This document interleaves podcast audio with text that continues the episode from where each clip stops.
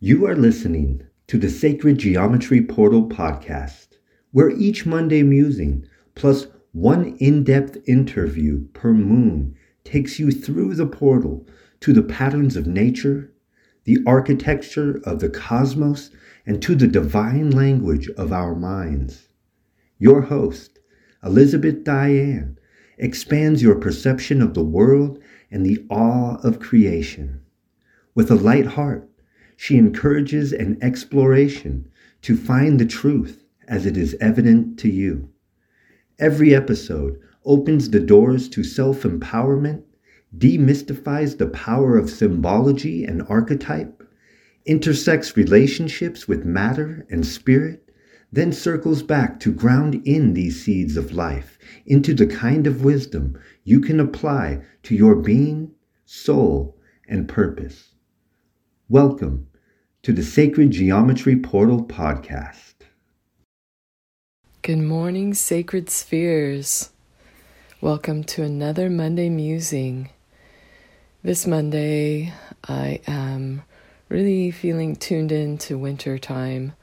It's not quite winter solstice yet, but the trees are kind of telling me they, they you could just feel it in the energy that they're about ready to transform into their dormant state. They are on the precipice of that change, and I feel that, you know, that cycle continues um, just like the number nine, the sweeping number nine, the spiral of change.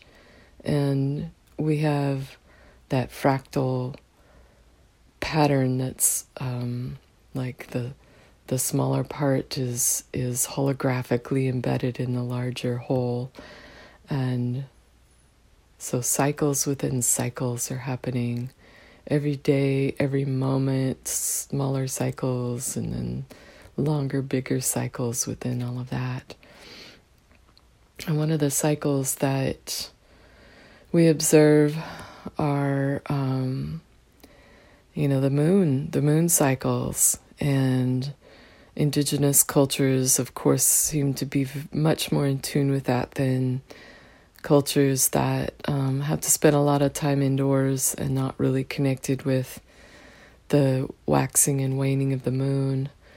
But we are approaching another full moon. We're approaching that time of the moon where I offer another uh, guest podcast. And this coming Thursday, I'm really excited that Meg Benedicte will be the guest on the Sacred Geometry Portal podcast. Meg's a, a longtime friend of mine, and her work is a really um, amazing body of work that includes sacred geometry, and she really puts it to use, specifically with Metatron's cube. And on Thursday, if you tune in, you'll find out how she uses Metatron's cube with an energy field or as an energy field, the process that she uses. And this is a process that was shown to her by Archangel Metatron, and um, she describes actually meeting Metatron and seeing him with her physical eyes and and um, learning many things, and it's um, it's thought that it's so funny the word thought. It's thought that Thoth, Thoth being one way to pronounce the name of of a being in ancient Egypt that is said to have brought sacred geometry um, to the people in the mystery schools. Um, and yeah, there's so many references to thought, Thoth, Toth, Thoth, Thought, however you say his name. Um, anyway, that he was a, a an aspect or an incarnation or a presentation of Archangel Metatron. So back to Metatron and Metatron's cube. If you're new to sacred geometry, um, you may or may not be familiar with the form known as Metatron's cube. and I'll give you a brief description of it. Um, it's always interesting to auditorily describe a visual that is experienced by its relationships to each other, it's how it's arranged and and how intersections and tangencies and radii all relate. But I'll give you a description, and of course you can Google it. It's all over the internet, Metatron's cube, and you'll recognize it by this.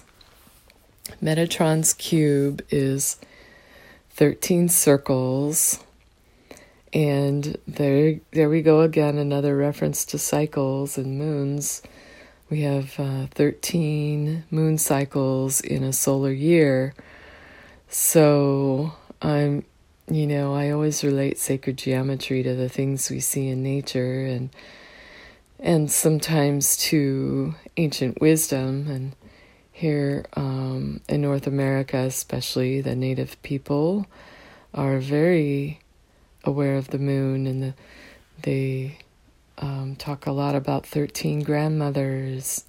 And I know there's a lot of stories that I don't even know that I would love to know about um, how 13 shows up and the, the importance of it. But in Metatron's Cube, it shows up in an arrangement that you can create with a compass and a straight edge you can also approximate it with pennies. The first, um, well, let me let me describe it this way. If you were to pull thirteen pennies out of your pocket or wallet, and take one penny and set it down, and that's your center circle, and then you take six more pennies and you arrange them around that center circle so that they're all touching. The amazing thing about um, six circles around one is that they'll fit perfectly on a flat surface with all of their edges just touching without overlapping and with no gaps. And so they'll equally touch the center circle and they'll touch each other around the circle. And again, this is um, unique with a circle that you know, if you have multiple circles, all of the same radius, so they're the same size, and you put them together in this way around a center circle, um, or even arranging them with each other, um, that you get this six around one on a flat, you know, that that that'll work on a flat surface. But if you had like five around one, the way to make them all touch each other would be that you would have to go into the third dimension with they would have to angle around each other in order to all touch each other, in order to reach each other, if that makes sense.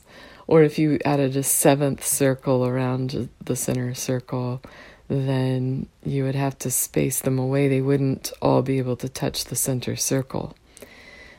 so, Again, back to that. One circle, put six around it so they're all touching, and then take your remaining six pennies and you would put them around those six circles in such a way that they follow a radial line out from the center circle through the one of the six circles and then into the radius point of the last circle the the last pennies that you're placing. So um, imagine like a flower. and of course, this form is based on the flower of life. So, um, if you're familiar with the flower of life, most people have seen it, and some people don't even know they've seen it. They, somebody tells them that's the flower of life, and they go, "Oh, I've been seeing that everywhere. What is that?" anyway, circling back around to Metatron's cube, if you draw the flower of life, you have to draw some extra circles outside of the container of the flower of life um, in order to get all of the curves and the, you know, to complete the flower of life circle. And those extra circles um, contain the circles that you need for Metatron's cube. Now, I'd love to see you drawing this because when you draw it, as opposed to seeing it visually um, or reading about it in a book or, you know, hearing how to draw it, when you actually do it, it just triggers so many different things in your brain. It really opens up um, just different pathways, especially with our visualization. And, um, you know, that it's another way to um, enhance your your ability to language interdimensionally. Um, I kind of talk about that in another podcast, and, and I'll keep repeating those concepts too. But with Metatron's Cube, again, super cool process to draw. Not always as easy as you think, because it requires you to stay focused on the center as you're expanding outward. You always have to keep coming back to center as you, you know, find your way through this pattern, expanding pattern. And um, so once you have those 13 circles arranged in Metatron's cube, then you connect all of the center points with straight lines.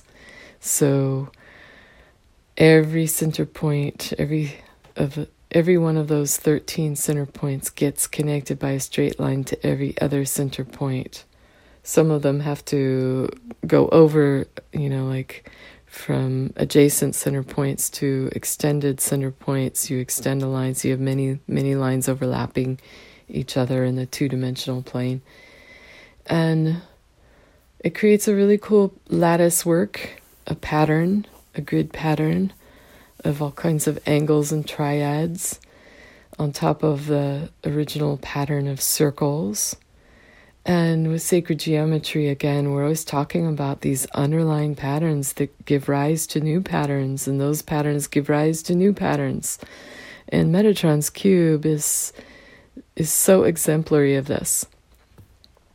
And uh, those the the pattern of the lines on the circles um, are thought of as as again another way of balancing uh, the finite with the infinite or the masculine and the feminine. So let me explain that. Circles tend to be thought of as feminine. Circles or curves or arcs or spirals are thought of, thought of as the feminine and the flow. It could represent the flow of energy and, um, you know, in nature, everything is curved. Um, but in the mind of the divine, you also have straight lines. But I'll, I'll get to that in a moment. The circles um, are also thought of as the infinite, uh, uh, you know, like an, a way to access the infinite. Always uh, think of circles as as um, a connection to source of all that is, or divinity, however you look at this on a potentially spiritual nature even just if you're not at all spiritual, even if you just realize that there's a portal to the infinite in the simplicity of a circle, because the ratio of the radius to the circumference is an irrational number, which we know of as pi, or if you speak Greek, then you would say p. But the letter p and i um, or the is what's been called this ratio of the radius of a circle to its circumference. And that ratio, pi or p, when you write out the decimal places of it, they go on forever and ever and ever without ever ending or repeating or resolving in some, um, you know, orderly way. It's just random numbers forever, seemingly random numbers forever. And that's the infinite. And so that's the way we see it. Like in this container of a circle, visually, we see the infinite in the finite, and the finite in the infinite.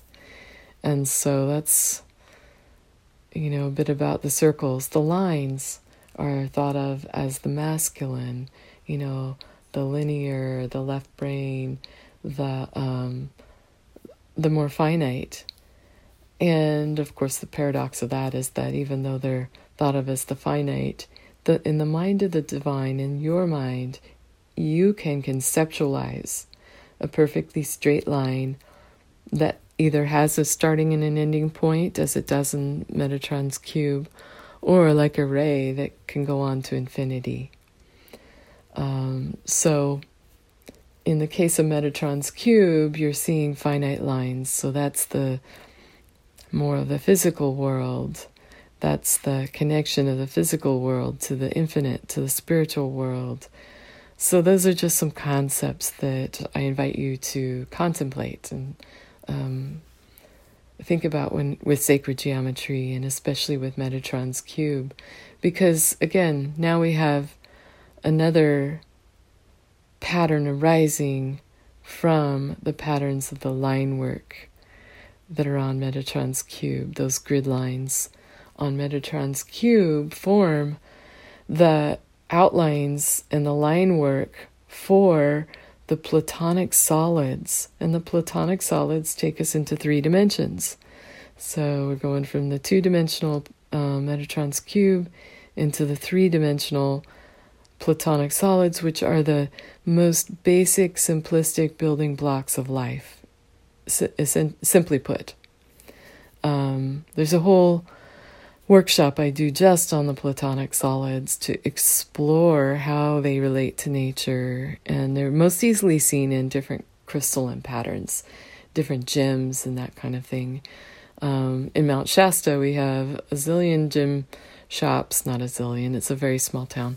We have a lot of crystal stores, and you see so many types of stones and gems and their patterns that are based on the platonic solids.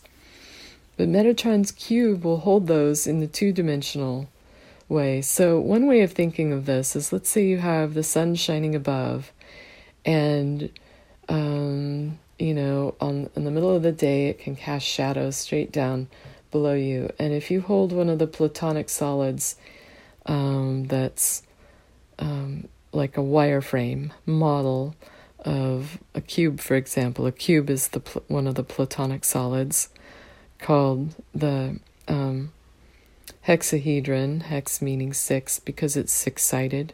And you hold a cube under the sunlight, and it'll um, cast a shadow. And depending on how you're holding it, if you're holding like one of its faces perpendicular to the rays of the sun coming down to the earth, then it'll cast a shadow that's a square, right? And if you hold it on one of its vertices, then you would see a hexagon. And I even demonstrate this very thing on one of my TikTok videos. So if you go to uh, Sacred Geometry Portal on TikTok, you will see um, one of my recent posts demonstrating that, just that concept of the shadows creating the two dimensional um, form. And as you rotate it, it creates a different two dimensional form. But yeah, the platonic solids, um, I'll do a, another podcast just on them. But again, I love teaching about them where you can see them and you can, stru- can construct them yourself and you can explore um, the different ways that they uh, they tend to just light up something new in people. It's amazing to watch people discover them or rediscover them in a new way. And they're held in Metatron's cube. So, spiraling back around to Metatron's cube, um, you would find the outline of them in Metatron's cube, with one exception. That one exception is the dodecahedron, which is dodeca meaning 12. It's a, has 12 sides, 12 faces, and they're all pentagonal. And the, it almost shows up completely in Metatron's cube. But in order to see it completely through Metatron's cube, you would simply find a couple of specific intersections and draw a line between them, and that gives you then the completed edge of the dodecahedron. Um, but you know, it's really cool because the dodecahedron, full of, of pentagonal faces, is full of the golden mean, which is phi, or if you speak Greek, you would say phi, and it's spelled P H I. Um, and that that ratio again is like the the letter or the ratio pi that we talked about with the circle.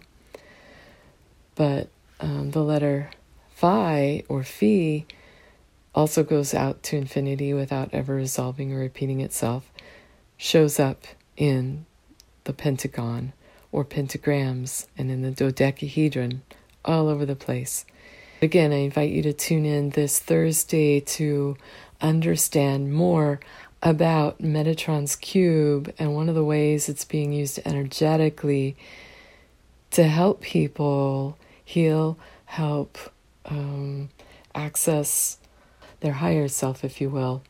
And Meg describes it in her way beautifully. So please do that. Um, I totally invite you and encourage you to draw sacred geometry as part of a, a practice that um, can be a very centering practice, a mindfulness practice that also that expands your capacity to to connect with your higher self, with spirit, with your intuition, with your um, third eye visioning with your understanding of creation and um, the patterns in nature at the simplest level and into the very complex. So, those offerings are through uh, Patreon. So, if you go to Patreon, and it's in the also in the link in the descriptions of the of the podcast, uh, look for Sacred Geometry Portal, and for one of the, the least expensive tiers, you can start drawing. And then I'm also offering a connection uh, through Zoom groups where we can discuss, ask questions, and uh, get inspired together. So I invite you to subscribe on my Sacred Ge- Geometry Portals Patreon account, and I will see you there. Happy Monday, everyone. Much love and blessings to you. Be well. This podcast has been a production of Sacred Geometry Portal. Dive deeper into the portal by subscribing at sacredgeometryportal.com. You can support the portal expansion through Sacred Geometry Portal's Patreon account. Infinite fractal blessings and thank you for listening.